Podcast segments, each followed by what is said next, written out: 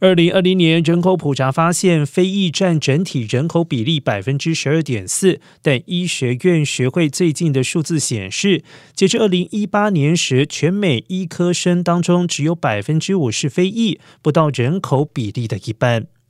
而在二零二一学年的应届新生当中，比例也只有百分之八点一。对于这个现象，全国医学院学会以及全国医学会已经推出计划，希望扭转非裔学生比例偏低的问题。除此之外，不少非裔医生也投诉遭受到职场不公，甚至有人新送提告。为了协助解决这个现象，其中纽约市议会在去年已经通过立法，并且成立顾问委员会，调查医疗体系内部的种族还有性别歧视的问题。